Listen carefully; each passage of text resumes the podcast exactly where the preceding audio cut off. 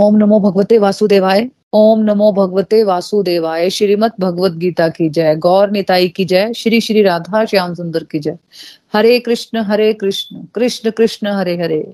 Hare Ram Hare Ram. Ram Ram, Hare Hare. Busy through the body free as a soul Hari, Hari बोल, हरी, हरि बोल। शीर से रहिए व्यस्त और आत्मा से रहिए मस्त। हरे नाम जपते हुए transform the world by transforming yourself जय श्री कृष्ण। न शस्त्र पर, न शास्त्र पर, न धन पर, ना ही किसी युक्ति पर। हे प्रभु, मेरा जीवन तो आश्रित है। केवल और केवल आपकी कृपा शक्ति पर। हरी हरि बोल एवरीवन हरी हरि बोल, जय श्री कृष्ण, ओम नमो शिवाय।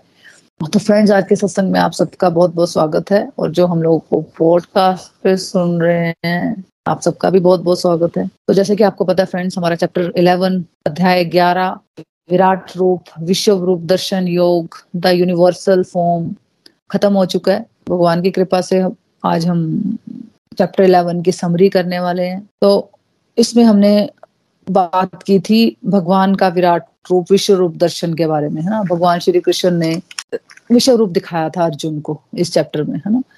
इससे पहले इससे पहले वाले चैप्टर में भगवान की बहुत सारी ऐश्वर्यों के बारे में, भगवान की विभूतियों के बारे में बात की थी। और अब अर्जुन का संदेह खत्म हो चुका है है ना? चैप्टर टू के बहुत हाई लेवल पे पहुँच चुका है वो चैप्टर टू उससे बहुत आगे आ चुका है वो। भगवान के प्रति अब उसका विश्वास बढ़ चुका है। और विश्व रूप दर्शन, विराट रूप इसलिए भी इम्पोर्टेंट है क्योंकि विश्व रूप दर्शन केवल और केवल भगवान ही दिखा सकते और कोई नहीं। और इस चैप्टर के माध्यम से आप देखोगे ना तो आप, हमारी कई मिसकनसेप्शन भी दूर होती हैं। हमें समझ आता है कि भगवान एक ही है। ऐसे हम कंफ्यूज रहते हैं कि हम किस भगवान को माने। है ना? हमें लगता है कि नहीं जो हम कर रहे हैं बस वो ठीक है बाकी जो दूसरा कर रहा है वो गलत कर रहा है।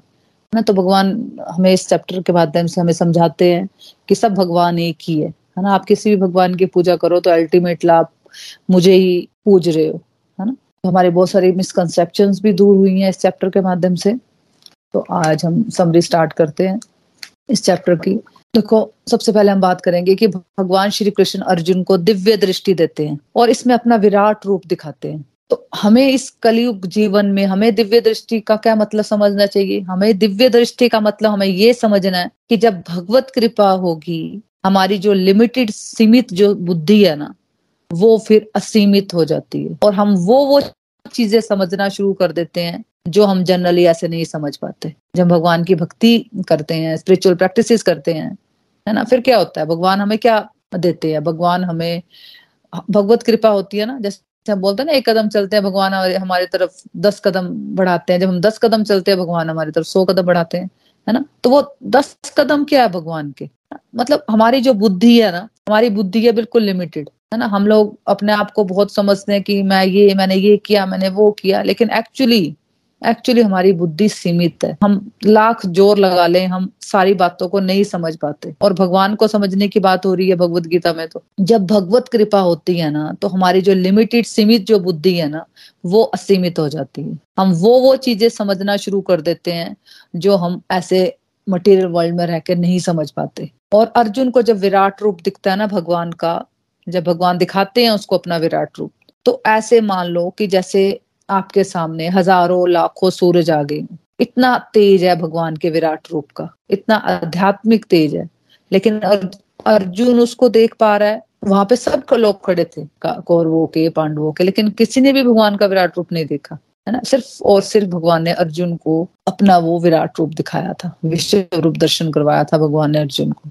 देखिए नॉर्मल लाइफ में हम एक सूरज को जो लाखों करोड़ों किलोमीटर दूर है, हमसे, है ना?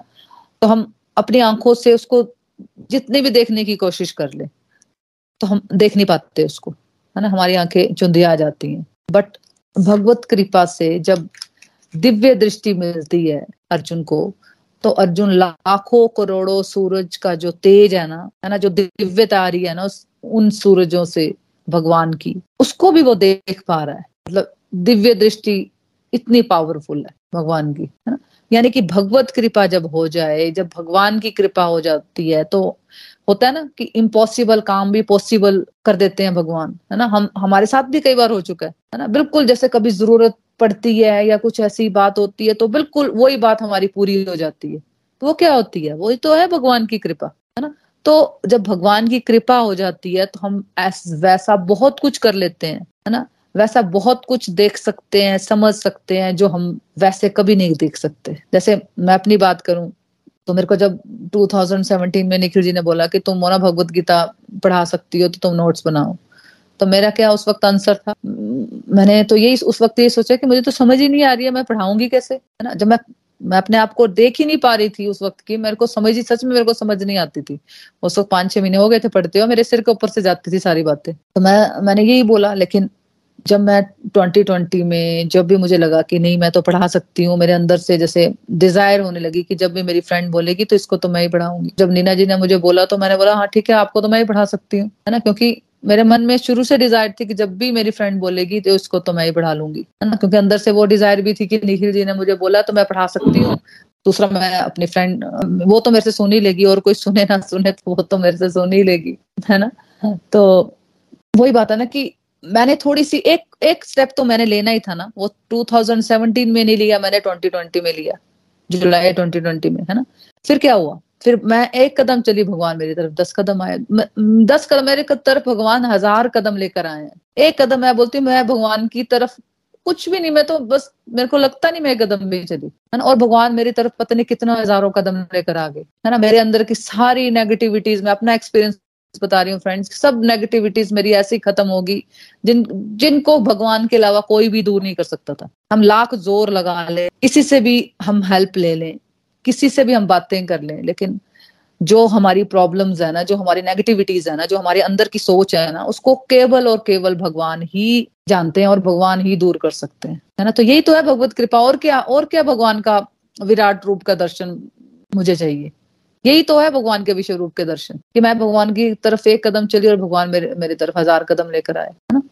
तो इस अध्याय में अर्जुन ने ये बात भी कही भगवान को, कि भगवान अब मेरे मन से, देखो वही बात अर्जुन भी बोल रहा है कि, हे भगवान, अब मेरे मन से सारा अंधकार, सारे क्वेश्चन सारी शंकाएँ खत्म हो गई हैं आपकी कृपा से। तो इसका ये मतलब भी हमें समझना चाहिए कि चैप्टर इलेवन है ना जो ये आत्मा की बड़ी आगे की स्पिरिचुअल लेवल की बड़ी हायर स्टेज है ये, है ना?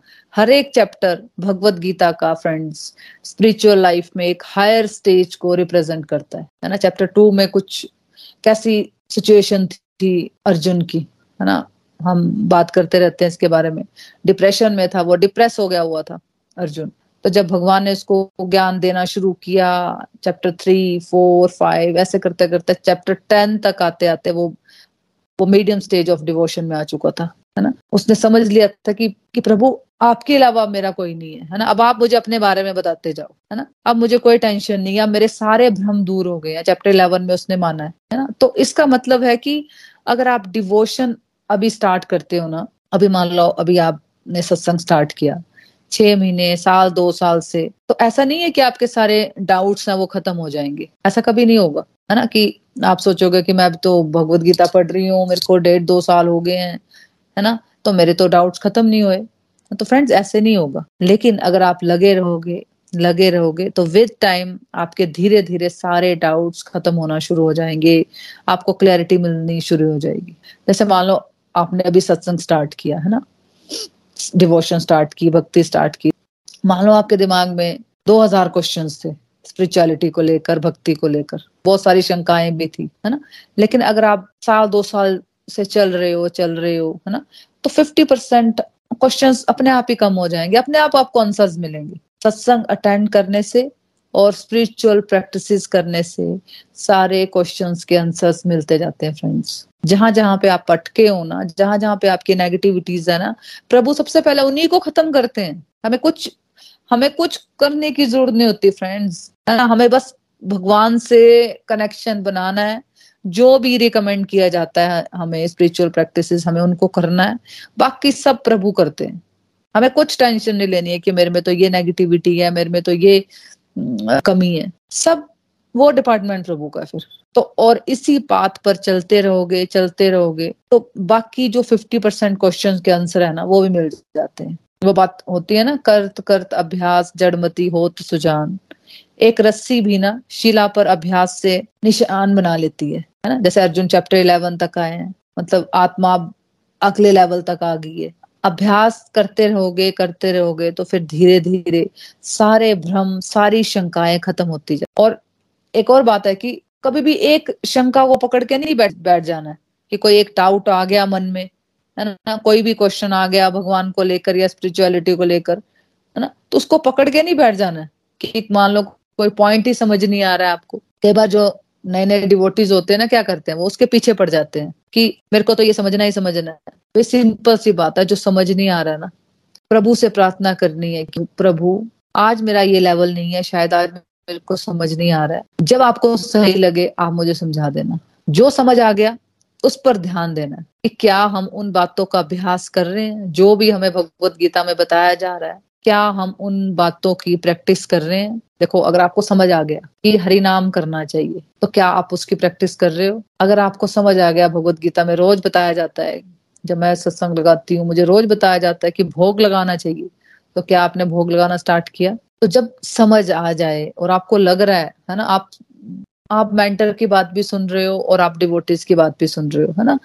तो वो अपना एक्सपीरियंस भी आपसे शेयर करते हैं, है ना? तो जो समझ आ जाए ना, उसको प्रैक्टिस करते रहो। तो फिर क्या होगा? फिर भगवान की कृपा होगी और फिर अर्जुन की तरह आपके जीवन के भी सारे भ्रम, सारे डाउट्स क्लियर हो जाएँगे। देखो, अर्जुन ने जब विश्व रूप दर्शन में भगवान के जब दर्शन किए ना तो उसको सारे देवी देवताओं के दर्शन हो गए। गणेश जी, शिव जी भगवान, ब्रह्मा जी, वायु देवता, अग्नि देवता सब दिख गए उसको। तो अब यहाँ भी डाउट्स होते हैं डिवोटिस को कि हम कौन से वाले भगवान की पूजा करें। जैसे अब हमने सत्संग स्टार्ट किया था ट्वेंटी ट्वेंटी में तो मुझे याद है कि एक डिवोटी ने मुझे भी ये क्वेश्चन किया था कि मेरे हस्बैंड किसी और की पूजा करते हैं और मैं किसी और भगवान की पूजा कर, करती हूँ और आप हमें कृष्ण भगवान के बारे में बता रहे हो। है ना ये भगवत गीता तो उनके बारे में है ना और उन्होंने सुना भी नहीं सत्संग वो एक दो बार सुना है सत्संग और उसके बाद वो आए। नहीं। तो मैंने तो उनको ये सजेस्ट किया कि भाई, जो आपको अच्छा लगता है ना, आपने वो करना है। अब ये भगवत गीता हम पढ़ा रहे हैं तो नेचुरली वो भगवान कृष्ण की वाणी है है ना? भगवान कृष्णा ने ये सारी बातें कही हैं। तो नेचुरली यहाँ पे बात भगवान कृष्ण की होगी, है ना? लेकिन आपको यहाँ पे कुछ भी ऐसा नहीं बोला जा रहा कि आप भगवान शिव जी को मत मानो या माता रानी को मत मानो, है ना? जो आपकी श्रद्धा है, जैसे आप करते हो, आप वैसे करते जाओ, है ना? तो इसमें कोई भी डाउट नहीं करना है।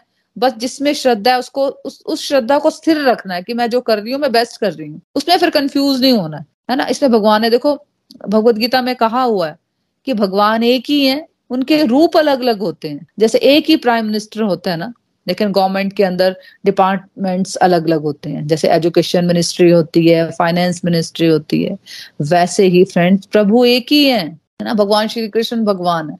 लेकिन उनके विराट रूप में उनके डिफरेंट डिफरेंट डिपार्टमेंट्स आते हैं। जैसे फाइनेंस मिनिस्ट्री लक्ष्मी माता के पास है, पूरे ब्राह्मण की। एजुकेशन मिनिस्ट्री सरस्वती माता के पास है क्रिएशन डिपार्टमेंट ब्रह्मा जी के पास है। तो हमें ऐसा कुछ नहीं सोचना है कि ये अलग अलग भगवान है। वो, ये सब अलग अलग नहीं है। जैसे एक बच्चा है, मान लो, वो अपनी मदर का हाथ देख रहा है और उसके पाँव देख रहा है, उनकी आँखें देख रहा है, नाक देख रहा है तो वो क्या उसको अलग अलग रिकॉग्नाइज करेगा? है ना? कि नहीं नहीं, ये मम्मा नहीं है, ये तो मम्मा का हाथ है, ये मम्मा नहीं है, ये मम्मा की आँखें हैं। मम्मा तो कुछ और है। बट रियलिटी में सारे पार्ट्स एक ही शरीर के है ना? वैसे ही विराट रूप का मतलब है, विश्व रूप का मतलब है कि भगवान के अंदर ही भगवान के अलग अलग रूप आ जाते हैं अलग अलग डिपार्टमेंट्स आ जाते हैं। इसमें कुछ गलत नहीं कि अगर आपको भगवान के किसी एक रूप से, किसी एक पर्टिकुलर रूप से अट्रैक्शन होती है। आप उसको उस तरह से याद करना चाहते हो तो अच्छी बात है है ना? लेकिन हमें किसी के साथ भी पॉलिटिक्स नहीं करनी है कि हम तो कृष्ण भक्त हैं, है ना? और आप शिव जी के भक्त हो। इसमें बंटवारा नहीं करना फ्रेंड्स आपको प्रभु का अगर एक रूप पसंद आता है ना तो आप अगर उनको भगवान मानते हो, आप प्रभु से प्यार अगर उस तरह से करना चाहते हो तो बहुत अच्छी बात है। बट अगर आप सोच रहे हो कि सिर्फ़ वो ही भगवान है, बाकी भगवान नहीं है, और बाकियों का आप डिसरिस्पेक्ट करना शुरू कर दोगे, तब आप भक्ति में आगे नहीं बढ़ पाओगे। भगवान एक ही है। विराट रूप में भगवान श्री कृष्ण ने बताया है कि वो ही स्वयं भगवान अब ये नहीं कि हम भगवान कृष्ण को मानने लगे हैं तो जब कोई हमसे किसी और भगवान के बारे में बात करता है सोचना कि नहीं नहीं मेन तो श्री कृष्ण भगवान है।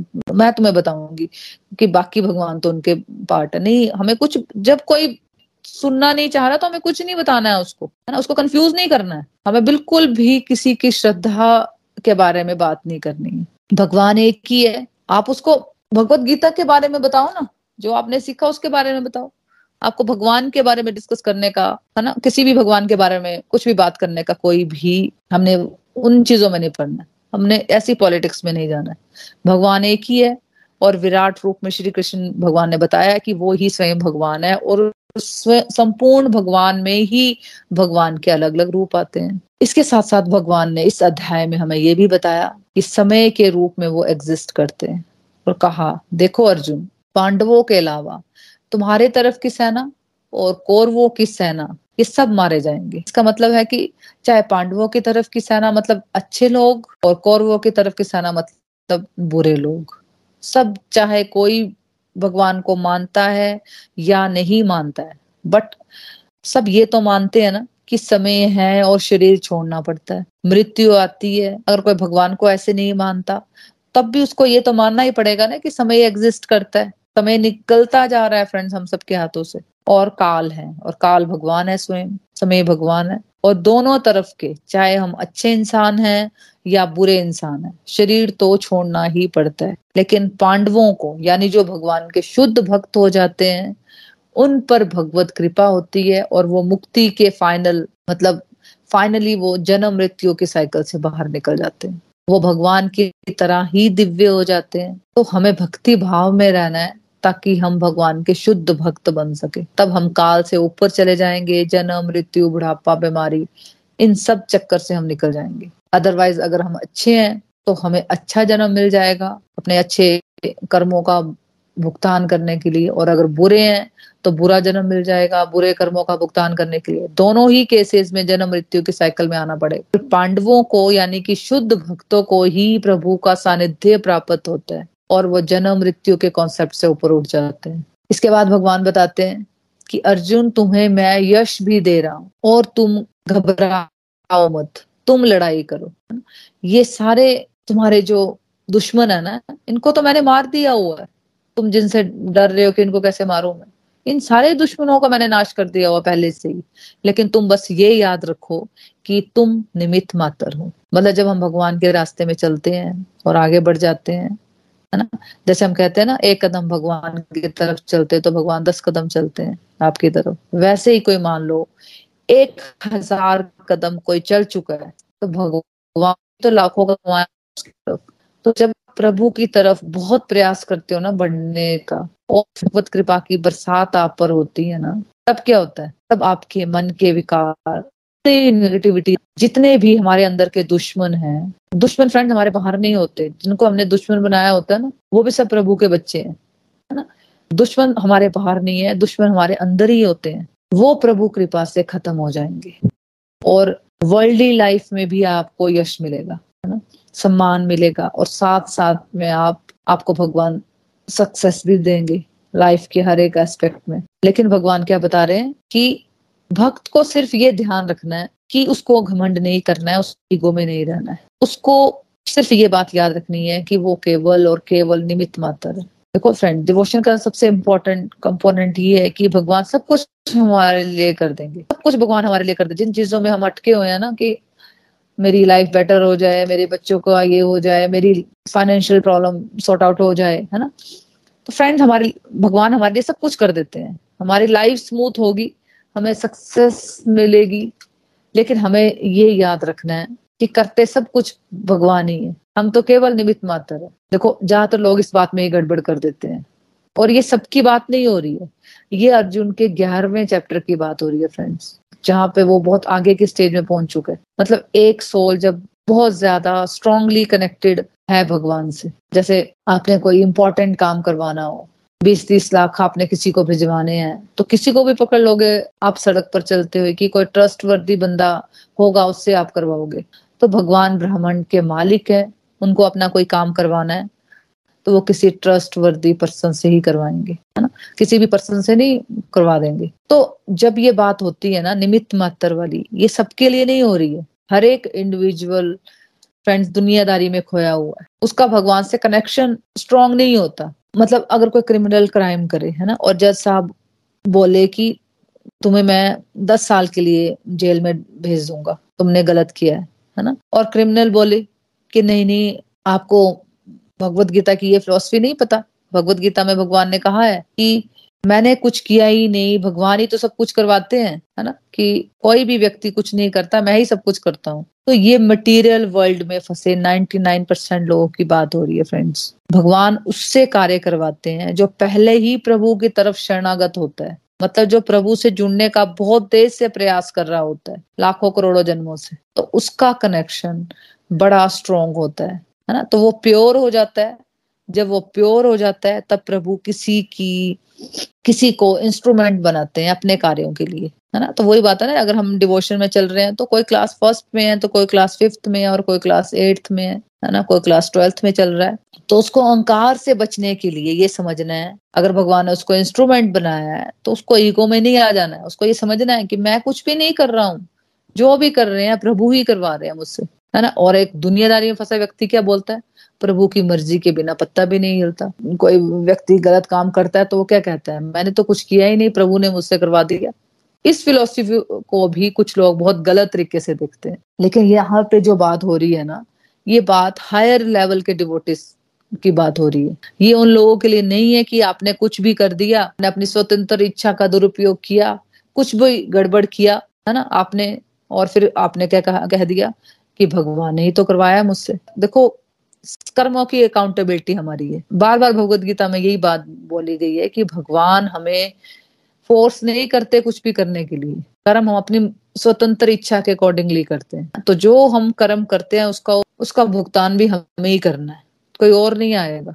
पहले तो फ़र्स्ट हमें यहाँ यहाँ से क्लियरिटी लेनी है। अपनी लाइफ में देख लो पुराना, कुछ भी। कुछ भी जो हम करते हैं, उसका भुगतान हमें इस जन्म में ही हो जाता है। अब तो मैं बोलती हूँ, भगवान तो अब लैपटॉप लेके बैठे हुए इसी जन्म में भुगतान कर देते कोई पुराने जन्म उनका किस्सा नहीं है। यहाँ पे सब कुछ हो जाता है। कुछ ना कुछ गड़बड़ हमने की होती है। भगवान ने कुछ भी नहीं करवाया हमसे। अगर हम, अगर आप लोग बहुत भक्त भी बन जाते हो, बड़ा डीपली जुड़ जाते हो डिवोशन में, तब आप ये फील कर पाओगे कि प्रभु आपको माध्यम बनाते हैं समाज कल्याण का। है ना? अगर आप मतलब शुद्ध भक्त बन जाते हो ना, भगवान की तरफ़ जुड़ने का प्रयास करते हो लगातार तब आप ये चीज़ें फील कर पाओगे कि प्रभु माध्यम बना रहे हैं समाज कल्याण का। और समाज कल्याण करते करते अगर अहंकार आ जाए कि मैं तो बहुत अच्छी हूँ तो उस समय पर हमें ये याद रखना है। जैसे मदर टेरेसा ने क्या कहा था? I am pen in God's hand God is writing a love letter to this world through me कि मैं भगवान के हाथ में एक कलम हूँ और प्रभु मेरे माध्यम से प्रेम पत्र लिख रहे हैं। ताकि जो सेंट्स हों, जो डिवोशन में बड़े बड़े हाई लेवल के लोग हैं, वो हम्बल रहे, विनीत रहे। इसलिए ये कॉन्सेप्ट है। तो दोनों बातों में डिफरेंस है। बहुत सारे लोग इसमें ही कंफ्यूज हो जाते हैं कि वो समझते हैं कि जो भी हो रहा है, वो भगवान की तरफ़ से हो रहा है। और वो अपने जो नेगेटिव को भी भगवान के ऊपर डाल देते हैं, अपनी जो जो भी कर्म किए होते हैं, वो भी भगवान के ऊपर डाल देते हैं। है ना? जो भी गलत, बुरे कार्य वो करते हैं, वो भगवान के ऊपर डालते हैं। कि जो भी मैं नेगेटिव कर रही हूँ, वो भगवान ही तो कर रहे हैं। कुछ भी मैंने मैंने तो मेरे से तो गलती होगी, लेकिन भगवान तो मुझे बचा सकते थे। ये बातें हम करते हैं। मैं तो अच्छी हूँ, लेकिन मेरे साथ बुरा ही क्यों होता है? ये बातें हम करते हैं ना? है ना? मैं तो उस वक्त मेरे को समझ नहीं थी, लेकिन भगवान तो मुझे रोक सकते थे ना? नहीं फ्रेंड्स भगवान ने हमें स्वतंत्र इच्छा दे के रखी हुई है। हम इस लाइफ को ऊपर भी लेके जा सकते हैं और इस लाइफ को हम नीचे भी लेके जा सकते हैं। है ना? तभी तो बोलते हैं, हर बात के दो एस्पेक्ट्स होते हैं। या तो हम कुछ अच्छा कर ले, या हम उसको बुरा कर लें, है ना? या तो हम भगवान के कहे अनुसार जीवन जी लें, या फिर हम अपने मन गढ़ जीवन जीते रहें। ये चॉइस हमें लेनी है। तो समझने वाली बात ये है कि भगवान सिर्फ़ पॉजिटिविटी की बात करते हैं। इससे पहले वाले अध्याय में भगवान कर्म योग का चैप्टर समझा चुके हैं, है ना? पहले तो हर इंसान को वहाँ से गुजरना पड़ेगा। पहले हर व्यक्ति को कर्म योग का कॉन्सेप्ट समझना पड़ेगा। देखो फ्रेंड सिंपल बात है, सुख और दुख होना हमें हमारे कर्मों से ही प्राप्त हुआ। हम इस संसार में आए हैं। हमें अपने कर्मों के अनुसार ये जीवन प्राप्त हुआ। अब हमें अपने कर्मों को कैसे रिएक्शन देना है, ये हमें सीखना है। हमारे कर्म सुख और दुख बनकर आए हैं और सुख और दुख में हमें क्या करना है, क्या रिएक्शन देना है, ये हमें सीखना है। क्योंकि इससे ही भाग्य बन रहा है। जो हमने पीछे किया, है ना? पीछे जो कर्म किए, वो आज हम भुगत रहे हैं सुख और दुख के रूप में। लेकिन आज जो हम करेंगे ना वो हम कल भुगतेंगे, ये हम ये हम सोचते नहीं है। हम अपना पिछला भी बिगाड़ चुके हैं और हम आज को भी बिगाड़ रहे हैं। बिना सोचे समझे जो हम कर्म करते हैं ना, मन घड़न जीवन जो हम जीते हैं ना, इसी के कारण हम दुखी रहते हैं। तो हमारे जो कर्म है ना, वो सुख और दुख बन कर आए हैं। सुख और दुख में हमें क्या करना है? क्या रिएक्शन देना है? ये हमें सीखना है और ये हमें भक्ति सिखाती है। भगवान हमें सिखाते हैं। भगवान भगवत गीता में हमें सिखा रहे हैं कि हमें करना क्या है। हर चीज़ हमें समझा रहे हैं, हर एक चीज़ हम डीपली हम सोचे ना तो भगवान हमें हर एक चीज़ हमें समझा रहे हैं। क्या करना चाहिए, कर्म कैसे करने हैं, क्या खाना चाहिए, कैसे लाइफ जीनी चाहिए। तो वो हमारे सामने ऑप्शंस रख देते हैं कि ऐसा करने से ये प्राप्त होगा, वैसा करने से ये प्राप्त होगा, है ना? लेकिन हम पे ये डिपेंड है कि हम उसको कैसा रिएक्शन देते हैं। जैसा शास्त्र कहते हैं, वैसा जीवन जीना है या अपना मन घड़न जीवन जीना है। देखो फ्रेंड हम इस एक्सपीरियंस को ना, किसी भी एक्सपीरियंस को, हम या तो उस एक्सपीरियंस का इस्तेमाल हम एक अच्छा इंसान बनने के लिए कर सकते हैं, या फिर हम जीवन को अस्त व्यस्त करने के लिए उस उस अनुभव का इस्तेमाल कर सकते हैं। जब भी लाइफ में हमारे पास मुश्किल सिचुएशंस आती है ना, जब हमारे दुख आते हैं हमारे जीवन में तो हमारे पास फिर से दो ऑप्शन आती हैं कि या तो हम उसके बारे में सोचते रहें, हमेशा नेगेटिव रहें, है ना, दुख आया है तो और दुखी होते रहें खुद भी दुखी रहें, दूसरों को भी दुख पहुंचाएँ। या या फिर हम समझदार बन सकते हैं, ये हमारी चॉइस है। तो हमें ये याद रखना है कि सब कुछ नेगेटिव हो जाए, सारी दुनिया हमारे खिलाफ हो जाए, लेकिन हमें ये याद रखना है, हमारी बुद्धि है ना जो उसका सही इस्तेमाल हमें करना है। भगवान के साथ जुड़े रहना है बुद्धि कैसे सही होगी? जब हम भगवान से जुड़े रहेंगे स्पिरिचुअल प्रैक्टिसेस हम करते रहेंगे, है ना? तो भगवान हमें कोई भी मुश्किल परिस्थिति में नहीं डालते, भगवान सिर्फ़ पॉजिटिविटी की बात करते हैं लेकिन वो हम है कि हम लोग मन गणन जीवन जीते हैं और दुख पहुंचाते हैं खुद को।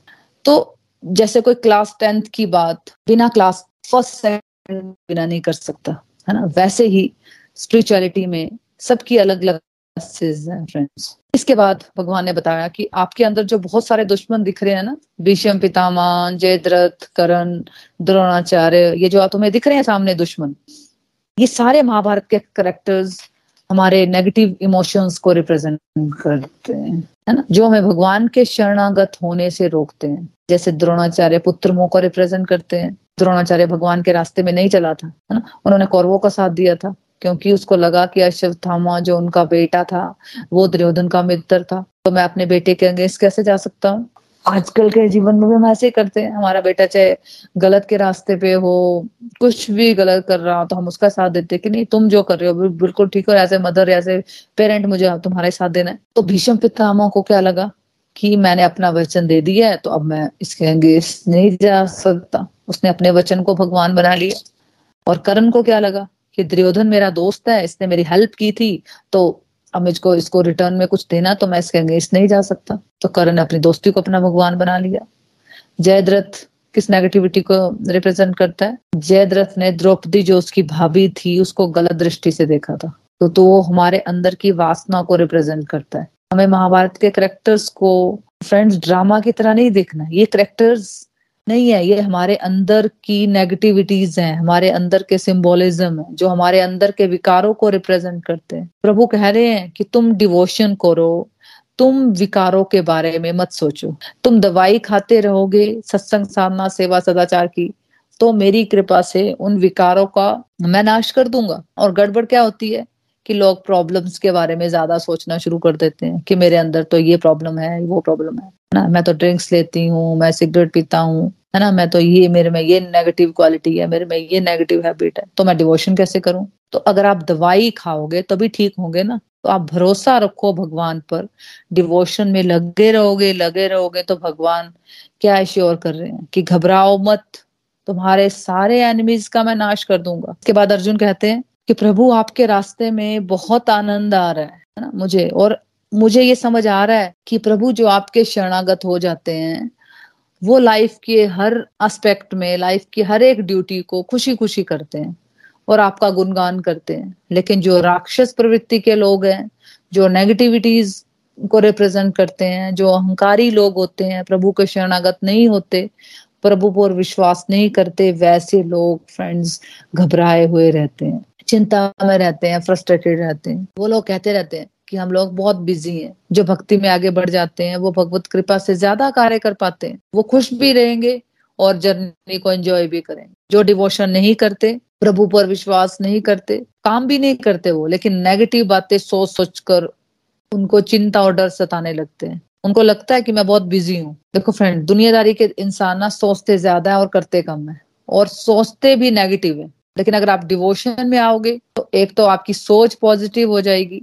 सोचोगे तो प्रभु के बारे में। तो फिर प्रभु से क्या होती है? शक्ति मिलती है स्ट्रेंथ मिलती है। कार्य ज़्यादा हो पाते हैं और थकान भी नहीं आती। क्योंकि जो हमारा बोझ है ना, चिंता का, वो प्रभु की तरफ़, अगर हम प्रभु से जुड़ेंगे तो प्रभु की तरफ़ शिफ्ट हो जाते हैं। और प्रभु तो कभी थकते नहीं। तभी तो हमेशा, जब भी हम उन्हें देखें तो हमेशा मुस्काते रहते हैं। है ना? फिर अब इस अध्याय में भगवान ने ये भी बताया कि ये मत सोच लेना कि तुम बहुत सारे वेद पढ़ लोगे, या बड़ी तपस्या कर लोगे, या बहुत सारे दान पुण्य कर लोगे तो मुझे जान लोगे। मुझे बस मेरा शुद्ध भक्त ही जान सकता है। भगवान ने क्लियरली बता बता दिया कि तुम ये मत सोच लेना कि तुम बहुत सारे साहित्य पढ़ लोगे, शास्त्र पढ़ लोगे, बहुत सारी तपस्या कर लोगे, बहुत सारी पूजा कर लोगे तो तुम मुझे जान लोगे। मुझे सिर्फ़ और सिर्फ़ मेरा शुद्ध भक्त ही जान सकता है, जो पूरी डेडिकेशन के साथ मेरी सेवा करता है, मेरी भक्ति को जो अपने जीवन का लक्ष्य बना ले। लक्ष्य फ्रेंड्स मतलब वर्ड्स पे ध्यान दो। मेरी भक्ति को जो अपने जीवन का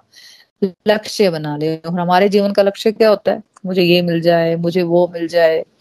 मेरी लाइफ कंफर्टेबल हो जाए। और रोज का हमें नई चीज़ें चाहिए होती हैं। आज वो चीज़ें खत्म मिल भी जाती हैं। दस में से बताया ना, आठ चीज़ें मिल जाती है हमें लाइफ में। दो चीज़ें नहीं मिलती तो हम पूरा जीवन यही बोलते रहेंगे, भगवान, हमें वो चीज़ नहीं मिली थी। तो यहाँ पे क्या बताया गया है? शुद्ध भक्त मतलब जो मेरी पूरी डेडिकेशन के साथ सेवा करता है, मेरी भक्ति को जो अपने जीवन का लक्ष्य बना ले, जो निष्काम कर्म करता है, बिना अटैचमेंट की, कि मुझे क्या मिलेगा, क्या नहीं मिलेगा। जो मनोधर्म त्याग दे। मनोधर्म मतलब तर्कबाजी में पड़े रहना। ऐसा क्यों होता है? मैं ऐसा करूँगी तो क्या हो जाएगा? वैसा करूँगी तो क्या होगा? है ना? मान लीजिए फॉर एग्ज़ाम्पल मैंने आपको बताया कि आपको चैंटिंग करनी चाहिए। है ना? आप आप क्या सोचोगे कि यार, सत्संग में तो बताते हैं कि मन की शांति मिलेगी हरे नाम करने से। लेकिन ये कैसे हो सकता है? मन की शांति कैसे मिलेगी चैंटिंग करने से? मैं कितना टाइम वेस्ट कर करूँगी यहाँ पे बैठ के है ना? आप न, किया नहीं है आप सोच ही रहे हो है ना? आप क्या सोचोगे? ऐसे थोड़ी मिल जाती है मन की शांति। मेरे लाइफ की प्रॉब्लम तो वैसे ही स्टिल है। जब तक वो ठीक नहीं होंगी मेरे को मन की शांति मिल सकती है। ऐसे थोड़े ना होगा आप ये सोच रहे हो। तो ये जो तर्कबाजी होती है ना प्रभु की भक्ति से फिर हमें पीछे हटा देती है ये जो तर्कबाजी है ये प्रभु की भक्ति से हमें फिर पीछे हटा देती है। अब देखो फॉर एग्ज़ाम्पल शबरी जी को उनके गुरु जी ने क्या कहा था कि भगवान जी आएँगे तुमसे मिलने के लिए। शबरी ने कोई तर्क लगाया? शबरी तब यंग लड़की हुआ करती थी जब उनके गुरु जी ने उनको कहा था। भगवान जी तब मिलने आए जब वो बुढ़ापे में चली गई। है ना? वो रोज भगवान जी का वेट किया करती थी, सिंपल हार्ट था उनका। वो रोज अपना बेर चुनती, अंदर रखती, सफ़ाई करती घर की। है ना? फिर क्या सोचती, आज नहीं आया अच्छा आज शायद मैंने कुछ ऐसा कर्म कर दिया होगा कि भगवान मेरे से नाराज़ हो अच्छा मैं, अब मैं अगले चौबीस घंटे बिल्कुल अच्छे कर्म करूँगी, बिल्कुल बेस्ट लाइफ जीऊँगी, है ना, ताकि भगवान मेरे पास। रोज वो ऐसा सोचती थी। सोचो ऐसा करते करते कितना अच्छा जीवन उसने कर लिया होगा। तो इस रास्ते में अगर हम तर्कबाजी लगाएँगे ना, मनोधर्म लगाएँगे कि ऐसा क्यों होता है, वैसा क्यों होता है तो वो वाली भक्ति जिसमें शुद्धता हो, प्रेम हो, प्रभु के लिए समर्पण हो, तर्कबाजी बिल्कुल भी नहीं होनी चाहिए। निष्काम कर्म हो वैसा करने से हम प्रभु को पा सकते हैं। मतलब एक तो हमें भगवान की सेवा को ही अपना लक्ष्य बनाना है, भक्ति को अपना लक्ष्य बनाना है, भगवान के साथ इसलिए नहीं जुड़ना है कि हमें कुछ मिले, अपनी लिस्ट लेकर नहीं जाना। चेंज करना है ये सब प्रोसेस ये जो लाइफ जी है ना, हमें इस लाइफ को बदलना है है ना? वही बात है कि कदम हमें ही उठाने हैं, है ना? लेकिन भगवान के साथ हम जुड़ के जो भी हम सीखते हैं ना सत्संग में, वो हम करने लग जाते हैं। स्ट्रेंथ मिलती है, भगवान से हमें शक्ति मिलती है। तो भगवान के साथ हमें इसलिए नहीं जुड़ना है कि हमें कुछ मिले। तो हमें निष्काम कर्म करने हैं ना? फलों की चिंता नहीं करनी है। और फिर भगवान ने क्या कहा कि भगवान को समझने के लिए भक्ति का होना अनिवार्य है। केवल और केवल अनन्य भक्ति के द्वारा, अनन्य भक्ति जिसमें कोई दूसरा ना हो। केवल अनन्य भक्ति के द्वारा भगवान को समझा जा सकता है, भगवान को जाना जा सकता है। अर्जुन को भगवान ने बताया कि उस रूप में मुझे समझा जा सकता है, देखा जा सकता है, जिस रूप में मैं तुम्हारे सामने खड़ा हूँ। जिस रूप में मैं तुम्हारे कृष्ण रूप में, श्याम सुंदर रूप में मैं तुम्हारे सामने खड़ा हूँ ना, इस रूप के लिए हमें भक्ति करनी है। भगवान के विश्व रूप से ज़्यादा सुपीरियर है भगवान का कृष्णा रूप, श्याम सुंदर रूप। तो भगवान कह रहे हैं कि इस रूप में मेरा साक्षात दर्शन किया जा सकता है। भगवान क्लियरली कह रहे हैं, है ना? और हम मंद बुद्धि प्राणियों को हमेशा संदेह रहता है कि प्रभु के दर्शन कभी होंगे भी नहीं। भगवान खुद हमें बता रहे हैं, आश्वासन दे रहे हैं कि तुम मेरे साक्षात दर्शन कर सकते हो। लेकिन फ्रेंड्स हमें ये समझना है, भगवान अर्जुन को कह रहे हैं, लेकिन अर्जुन, क्यों? क्योंकि अर्जुन भगवान का शुद्ध भक्त है, प्रभु की सेवा में हमेशा तत्पर रहता है है ना? तो हमें भी अर्जुन की तरह शुद्ध भक्त बनना है, अपनी स्पिरिचुअल प्रैक्टिसेस को और और हमें बढ़ाना है। देखो फ्रेंड्स हमें भी तो थोड़ी तो तपस्या हमें भी करनी पड़ेगी ना। अपना इंटरेस्ट प्रभु को शो करना पड़ेगा ना कि प्रभु मैं भी आपकी शुद्ध भक्त बनना चाहती हूँ। तो जब भी प्रेयर्स करनी है तो क्या बोलना है? प्रभु, मैं आपकी शुद्ध भक्त बनना चाहती हूँ। तो कम से कम डिज़ायर तो रखो, है ना? जब डिज़ायर रखेंगे, जब हमें पता होंगी ये बातें तो हम इसको करने में भी तो एफर्ट करेंगे ना फिर। आपकी शुद्ध भक्त बनना चाहती हूँ। मैं आपकी शरण लेना चाहती हूँ। आप मेरे पूरे परिवार को अपनी शरण दो। अपने, मेरे पूरा परिवार आपके रास्ते पर चले। आपकी सेवा करना चाहती हूँ, आपसे जुड़ना चाहती हूँ। इस तरह चलने से, नित्य निरंतर चलने से हमें प्रभु का साक्षात दर्शन हो सकते हैं। केवल अनन्य भक्ति के द्वारा हमें प्रभु के ज्ञान का रहस्य भी प्राप्त होता है। प्रभु केवल अपने शुद्ध भक्तों को ही, उनकी अनन्य भक्ति से खुश होकर ही अपने आप को रिवील करते हैं। उनकी बातों को, भगवत गीता के सिद्धांतों को हम तभी समझ पाते हैं जब हम भक्ति मार्ग पर डिटर्मिनेशन के साथ, विश्वास के साथ, निष्ठा के साथ चलते हैं।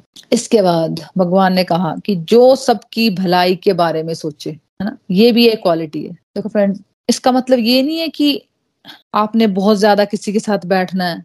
बहुत ज़्यादा टाइम स्पेंड करना है। समय तो आपको वहीं पे लगाना है, जहाँ आपको स्पिरिचुअली अपलिफ्टमेंट मिलेगी। आप नेगेटिव एनर्जी वाले लोगों से दूर रहोगे, लेकिन किसी के भी साथ ज़्यादा नेगेटिव फीलिंग्स नहीं बना लेनी है। है ना? मतलब गांठे नहीं बना लेनी उन लोगों के प्रति। जहाँ तक हो सके सबके लिए प्रार्थना कर लो और सबकी हेल्प कर लो। किसी को ज़रूरत है आपकी हेल्प की तो बिल्कुल अवेलेबल रहो। लेकिन ये नहीं कि उन लोगों के आसपास ही घूमते रहो। है ना? क्योंकि टाइम तो फ्रेंड्स लिमिटेड ही है है ना? लेकिन अगर आप नेगेटिव लोगों के साथ ज़्यादा दोस्तियाँ बनाओगे तो आपकी स्पिरिचुअली आप एडवांसमेंट नहीं कर पाओगे। क्योंकि फ्रेंड्स देखो अल्टीमेटली अगर हमने जान लिया ना कि मैं एक आत्मा हूँ और सब एक आत्मा है तो सभी मेरे भाई बंधु हुए लेकिन समय तो हमें वही लगाना है, जहाँ हमें डिवोशन में आगे बढ़ने को मिले। लेकिन जहाँ भी हो सके हमें हेल्प करने से पीछे नहीं रुक, रहना है। लेकिन बेसिकली हमारे कर्म ऐसे होने चाहिए ना कि सबका साथ, सबका विकास सबकी भलाई के बारे में सोच रहे हो,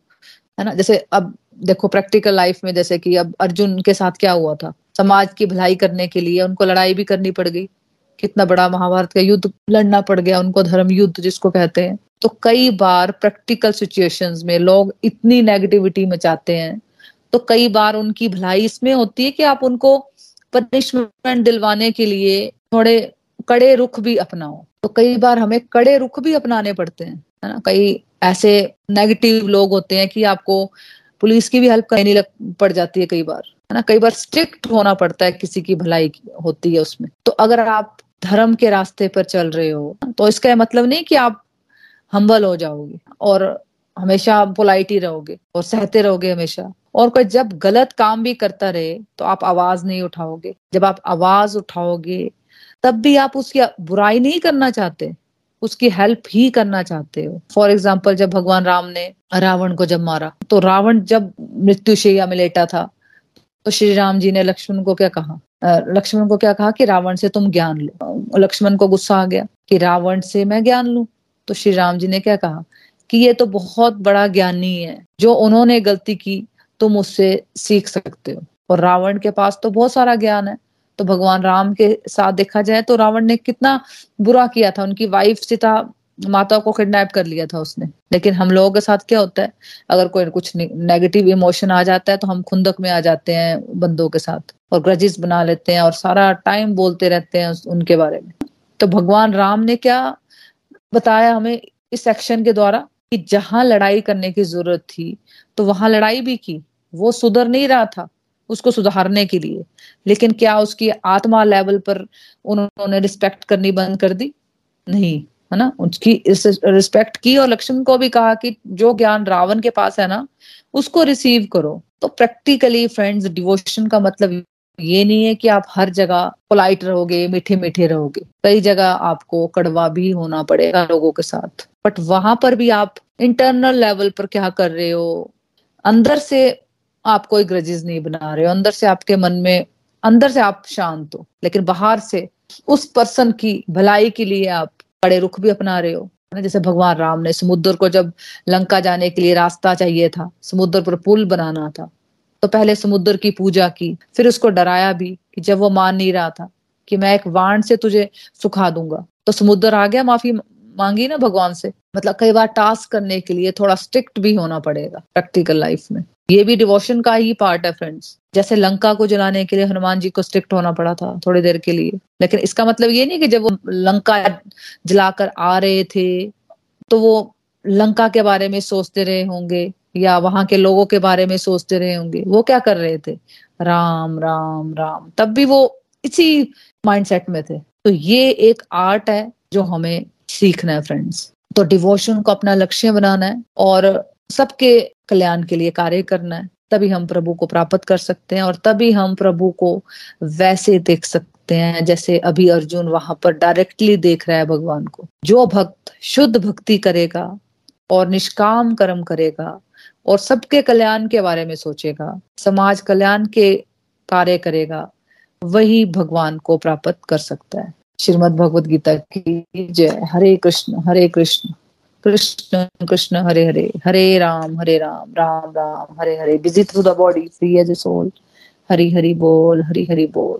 Transform the world by transforming yourself जय श्री कृष्णा, हरी, हरि बोल। रिव्यूज़ की तरफ़ बढ़ते हैं कि आज के सत्संग से आपने क्या सीखा? या आपके कोई एक्सपीरियंसेस है तो आप शेयर कर सकते हो। हरी हरी बोल, हरी हरी बोल। हरी हरी बोल एवरीवन मोना जी आज का सत्संग बहुत ही डिवाइन और बहुत ही सुंदर ढंग से आपने हमें इस चैप्टर की सारी समरी कराई।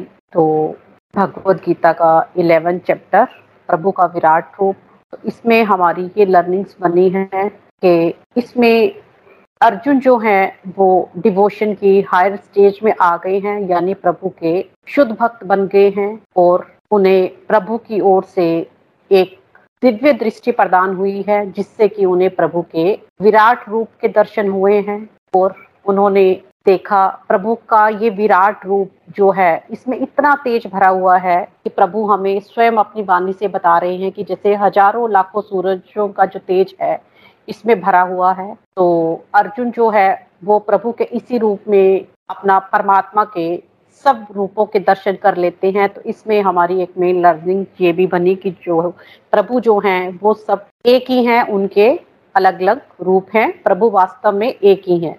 तो इसमें आगे हमने ये समझा कि सच में फ्रेंड्स जब हम डिवोशन में आते हैं, जैसे कि अब हम मोना जी से भगवत गीता का सत्संग ले रहे हैं, और हम एक तरफ़ सत्संग कर रहे हैं, और सत्संग के आगे हमने ये समझा कि हमें साधना भी ज़रूर करनी है, और अब जब हम प्रभु का नाम जाप कर रहे हैं, प्रभु को भोग लगा रहे हैं, प्रभु की शुद्ध मन से भक्ति करने में हमें आनंद आ रहा है यानी हमने प्रभु की अगर एक प्रभु की ओर अगर एक कदम भी बढ़ाया है तो सच में फ्रेंड्स प्रभु हर समय हर पल हर कदम हमारे साथ साथ ही होते हैं। आ, हमें ऐसा अनुभव होता है। मेरे अनुसार हमारे सभी इस सत्संग में जो भी हमारी फ्रेंड्स हैं उनको भी ऐसा ही अनुभव हो, हुआ होगा कि जब हम ट्रू सेंस में प्रभु की ओर बढ़ते हैं तो प्रभु हमेशा हमारे हृदय में ही विराजमान है। हमने ये समझा भी है कि प्रभु जो है, हमारी आत्मा में ही निवास करते हैं। और अर्जुन के माध्यम से हमने एक ये बात भी समझी कि जब प्रभु की कृपा हमारे ऊपर होती है तो हमारे अंदर जो भी विकार होते हैं, वो सबसे पहले प्रभु हमें पॉजिटिविटी देते हैं और हमारे अंदर जो भी काम, क्रोध, मोह लब ये सब जो विकार होते हैं, वो धीरे धीरे समाप्त हो जाते हैं। यानी हमारे अंदर जो अज्ञानता का अंधकार होता है, वो समाप्त हो जाता है और हम आध्यात्मिक रास्ते की ओर अग्रसर होते हैं। और इस ओर हम तभी मतलब आगे बढ़ेंगे जब हम रेगुलर अपनी स्पिरिचुअल प्रैक्टिसेस करते रहेंगे, यानी सत्संग, साधना, सेवा और सदाचार को हमें नित्य निरंतर करते जाना है फ्रेंड्स इसे हमें एक दिन भी मिस नहीं करना है। और भगवत गीता का ये जो ज्ञान हम ले रहे हैं इस सत्संग से इसमें हमने ये भी सीखा कि इसे हमने अपनी लाइफ में भी अवश्य ही इम्प्लीमेंट करना है, क्योंकि तभी जो है ये ज्ञान, जो ज्ञान हम ले रहे हैं, इसका ट्रू सेंस में तभी जो है हमें लाभ होगा जब हमें इसे अपनी लाइफ में इम्प्लीमेंट करेंगे। यानी हमें अपने मन के अनुसार अपनी लाइफ को लीड नहीं करना है, बल्कि प्रभु के निर्देशानुसार, प्रभु की जो वाणी है, जो हमारे वेद शास्त्र बताते हैं, उसी के अनुसार हमें अपनी लाइफ लीड करनी है। जब हम ऐसा करेंगे और डिवोशन को मेन डिवोशन को अपनी लाइफ में जब हम लाएँगे तो इससे जो है, एक और हम प्रभु की ओर बढ़ेंगे। प्रभु की हमें शुद्ध भक्ति प्राप्त होगी और प्रभु की हमें कृपा मिलेगी।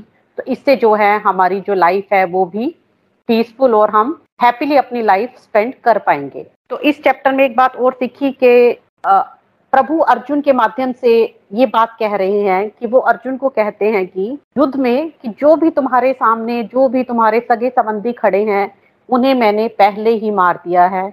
यानी फ्रेंड्स हमने इससे ये बात समझी कि जो हमारा ये शरीर है, ये किसी समय भी नष्ट हो जाएगा, परंतु इसके अंदर जो आत्मा विराजमान है, वो कभी नहीं मरती। वो अजर और अमर है, वो कल भी थी, आज भी है। और कल भी रहेगी। यानी हमें किसी के साथ भी एक्सेसिव अटैचमेंट नहीं बनानी है। हमें अपने धर्म का पालन करना है। जैसे कि अर्जुन जी ने प्रभु प्रभु के साथ सत्संग किया और उन्होंने अपने धर्म का पालन किया। इसी तरह हमें भी अपने जीवन में अपने धर्म का पालन करना है। जैसे कि मोना जी ने भी हमें बड़े अच्छी तरह से समझाया कि अगर इसके लिए हमें अपने किसी सगे संबंधी को डांटना पड़ता है या कभी उसको थोड़ा स्ट्रिक्टली भी समझाना पड़ सकता है तो इससे हमें झिझकना नहीं है, क्योंकि इसमें उसकी भलाई है। यानी हमें अपने नियर्स और डियर्स को केवल पॉजिटिविटी देनी है, हमें उन्हें नेगेटिव थॉट्स नहीं देनी है, जिससे उनका विकास ना हो। यानी हमें सभी को अपने साथ लेकर चलना है, ताकि सबकी भलाई हो सके। और इसके साथ ही हमने ये भी सीखा कि प्रभु इसमें बार बार यही कह रहे हैं कि हमें अपने कर्म इस तरह से करने हैं कि इसमें हमारा कोई स्वार्थ निहित ना हो। हम जो भी कर्म करें, उसे प्रभु के चरणों में अर्पित करते चले, ताकि प्रभु हमारे कर्मों से खुश हो और प्रभु, हम प्रभु की कृपा का पात्र बन सके और जो है प्रभु के साथ अपना ट्रू कनेक्शन बना सके। और ऐसा हम डिवोशन में आकर ही, अपने जीवन में डिवोशन को लाकर ही कर सकते हैं। तो फ्रेंड्स हमने हर समय प्रभु से यही प्रेयर्स करनी है कि हे प्रभु, मुझे इतनी शक्ति दो कि मैं हर समय आपका नाम जाप करता रहूँ, आपके शुद्ध भाव से भक्ति करूँ ताकि जो है मैं आपके शरणागत हो सकूँ और मैं आपका, अर्जुन की तरह आपका शुद्ध भक्त बन पाऊँ। हरी हरी बोल, हरी हरी बोल। हरी हरी बोल, हरी हरी बोल। Beautiful learnings Neena ji. बहुत ही प्यारे ढंग से आपने समराइज कर दिया। थैंक यू हाँ जी, कोई और है अपनी लर्निंग शेयर करना चाहता है? हरी हरी बोल। जी मोहना जी, आज का सत्संग बड़ा दिव्य था, बड़ा इंटरेस्टेड कि भगवान कहते हैं कि हमें याद रखना है कि हम निमित मात्र हैं। हम कुछ नहीं है, जो कुछ भी है भगवान का है। हमें याद रखना है कि हम किसी की सेवा करते हैं या हम किसी का दान पुण्य करते हैं तो हम ये नहीं सोचना है कि मैंने किया है, मैंने ज़्यादा किया है या मैंने कम किया है। हम ये सोचना है, जो कुछ करवा रहे हैं, हमारी हैसियत के अनुसार भगवान ही करवा रहे हैं। जो कुछ करना है हमें भगवान को अर्पित करके ही करना है। तो हमें यश मिलेगा, इसके लिए हमें कामयाबी भी मिलेगी। इसके लिए हरि नाम की प्रैक्टिस करना बड़ी ज़रूरी है। हमें भगवान की, भगवान कहते हैं कि हमें भगवान की भक्ति में तर्क वितर्क नहीं करना है। हमें ये नहीं सोचना है कि मैं इस भगवान की भक्ति कर रही हूँ तो इस भगवान की भक्ति करता है। ये गलत है, हमें सबकी इज़्ज़त करनी है। हमें भगवान से यही प्रार्थना करनी है और दिन रात ये प्रार्थना करनी है कि हे भगवान, मुझे प्रेमा भक्ति दो। मुझे अपने पर विश्वास रखने की क्षमता दो। भगवान, मुझे अपने साथ जोड़े रखना, ये हमें भगवान से प्रार्थना करते रहना है। भगवान की सेवा को ही हमें अपना लक्ष्य बनाना है। हमें अनन्य भक्ति के द्वारा ही भगवान को पा सकते हैं। हमें ये मानना है कि जो कुछ भगवान करते हैं, वे सबसे ही है। हमें शुभ भक्ति करनी है भगवान को अपनी बुद्धि में बिठाना है ताकि हम भगवान को महसूस कर सके। मोना जी हमें 24 घंटे याद रखना है कि हमें जो कुछ भी मिल रहा है वे भगवान का दिया हुआ है हमें अपनी सोच बदलनी है। जो कर्म करने हैं भगवान को समर्पित कर, समर्पित करके ही करने हैं और भगवान को बुद्धि में बिठाना है। हमें सारे कर्म जो है वो निष्कर्म कर्म करने हैं और जब हम शुद्ध भक्ति से भगवान से जुड़ेंगे तब हम जीवन मृत्यु से ऊपर उठ सकेंगे। हरी हरी बोल। हरी हरी बोल, हरी हरी बोल। ब्यूटीफुल रिव्यू मासी जी। हाँ जी, देखो फ्रेंड जब हम नए डिवोटिस से बात करना चाहते हैं कि जब हम नए नए जुड़ते हैं, हमें लगता है कि यार ये कैसे होगा कि हम 24 फोर आवर्स हम भगवान की भक्ति कर पाएँगे तो हमें तो ये कॉन्सेप्ट पता ही नहीं था, है ना? तो हमें तो यही कॉन्सेप्ट पता है कि ठीक है, सुबह उठ के जोत जगा लो, थोड़ी किताबें पढ़ लो, है ना? जैसे शाम को भी जोत जगा लो। तो भाई भगवत गीता में हमें ये वाली भक्ति पे नहीं सिखा रहे हमें भगवान। हमें सिखा रहे हैं कि तुम जो भी तुम कर रहे हो ना, पूरा सुबह उठने से लेकर रात को सोने तक ना? जो भी तुम ट्वेंटी फोर फोर आवर्स जो भी तुम कर रहे हो ना, उसको कैसे शुद्ध भाव से करना है ना? उसमें क्या तुम सोचते हो, क्या तुम करते हो, खाना बना रहे हो, किसी से बात कर रहे हो, है ना? कोई गेस्ट आ रहे हैं, उसको कैसे अटेंड कर रहे हो? मतलब हर एक चीज़ आप कैसे कर रहे हो? उन कर्मों को हम कैसे करते हैं, पूरा जीवन हम कैसे जीते हैं, वो चाहते हैं कि भगवान उसको बेस्ट वे में करो। मतलब किसी के लिए आपके अंदर ग्रजीज हैं ना? लेकिन आप साथ में भक्ति कर रहे हो, साथ में आप माला कर रहे हो, बत्तीस माला कर रहे हो सिक्सटी फोर माला कर रहे हो, लेकिन आप क्या कर रहे हो? साथ में आपका चल रहा है कि नेगेटिविटी अंदर से चल रही है लोगों के प्रति, है ना? आप ग्रजिस बना के बैठे हो लोगों के प्रति, है ना? तो भगवान क्या कह रहे हैं कि भाई ये सब कुछ छोड़ना है हमें। ये ये तभी छूटेगा जब हम स्पिरिचुअल प्रैक्टिसेस करेंगे और हमें पता भी होना चाहिए हम करते क्या सारा दिन। हमें पता होना चाहिए कि हम जो निंदा चुगली करते हैं, हम दूसरों की जो बातें करते हैं, हमें वो नहीं करनी है ना। हम जो टाइम वेस्ट करते हैं उस टाइम वेस्ट है मेरे को अपनी स्पिरिचुअल प्रैक्टिसेस करनी है और मेरे को अपने सारे कर्म इस तरह से करने हैं कि प्रभु खुश हो जाए। तो हमें इन सब बातों पे ध्यान देना है और जो जो समझ आ जाता है, उसको अपने जीवन में उतारते चलना है ना। Thank you so much master ji. हाँ जी तो ठीक है, फिर हम भजन की तरफ़ बढ़ते हैं। हाँ जी ठीक है आप भजन गा लो। हरी हरी। भजन गा लो। थैंक्स मोना जी आपने इतना अच्छा सत्संग करवाया। जैसे भगवान आप आपका जितना भी थैंक्स किया जाए उतना ही कम है। आप इतनी अच्छी भगवत गीता पढ़ाते हो बार बार सुनने का मन करता है। मन करता है कि आपको सुनते ही रहो। थैंक्स मोना जी आज आपने चैप्टर इलेवन करवाया। चैप्टर इलेवन की समरी कराई। भगवान श्री कृष्ण का विराट रूप। जैसे भगवान श्री कृष्ण जी ने अपना विराट रूप दिखाया था अर्जुन को श्री अपना विराट रूप दिखाया था तो अर्जुन ने सभी देवताओं के दर्शन किए। इस चैप्टर के माध्यम से हमारी बहुत सारी कंफ्यूजन भी दूर हुई और जब भगवत कृपा होती है तो हमारे इम्पॉसिबल काम भी पॉसिबल हो जाते हैं। हमने भक्ति भाव में रहना है ताकि हम शुद्ध भक्ति मिल सके। हमने प्रभु से अपना कनेक्शन स्ट्रॉन्ग करना है ताकि हम शुद्ध भक्ति कर सके। हमारा प्रभु से हमारा कनेक्शन तभी स्ट्रांग होगा जब हम अपनी भक्ति शुद्ध करें।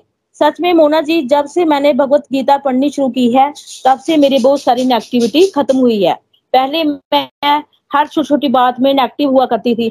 आज ये हो गया, कैसे हुआ, कैसे वो क्या करूँगी मैं? मैं रोना शुरू हो जाती थी। जब से मैंने भगवत गीता पढ़नी शुरू हुई है मुझमें बहुत सारी चेंजेस आई हैं और मैं बहुत चेंज हो गई हूँ। थैंक्स मोना जी। अच्छा अब मैं अपना भजन सुनाती हूँ। बोल, वृंदावन बांके बिहारी लाल की जय। देने से पहले क्या कभी सोचा है सांवरे? देने से पहले क्या कभी सोचा है सांवरे? कर्जा भी क्या गरीब का चुकता है सांवरे? देने से पहले क्या कभी सोचा है सांवरे?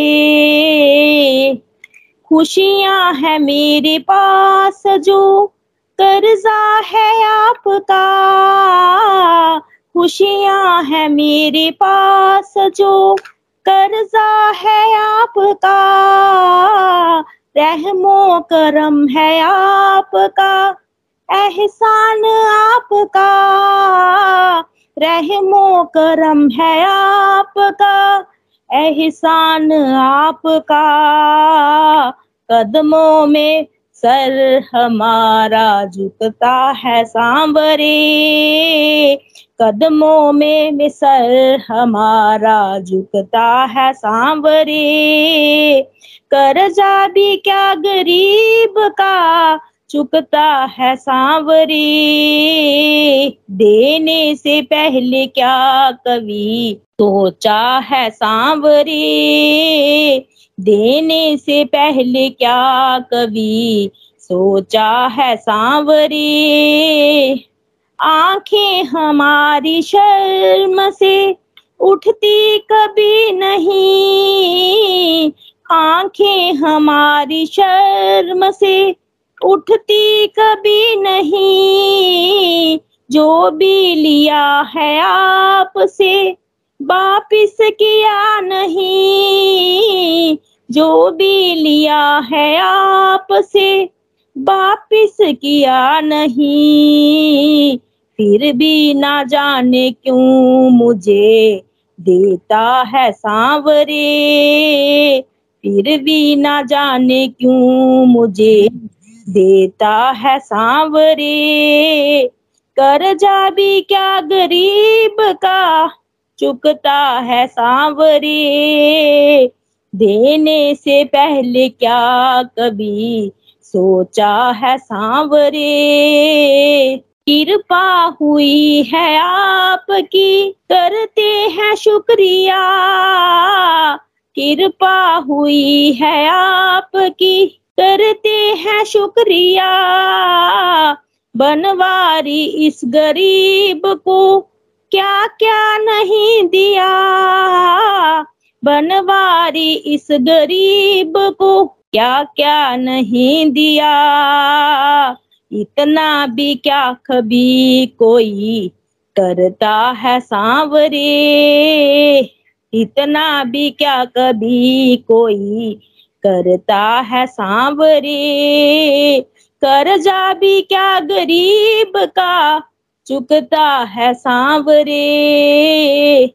देने से पहले क्या कभी सोचा है सांवरे? हरी हरी बोल। मोना जी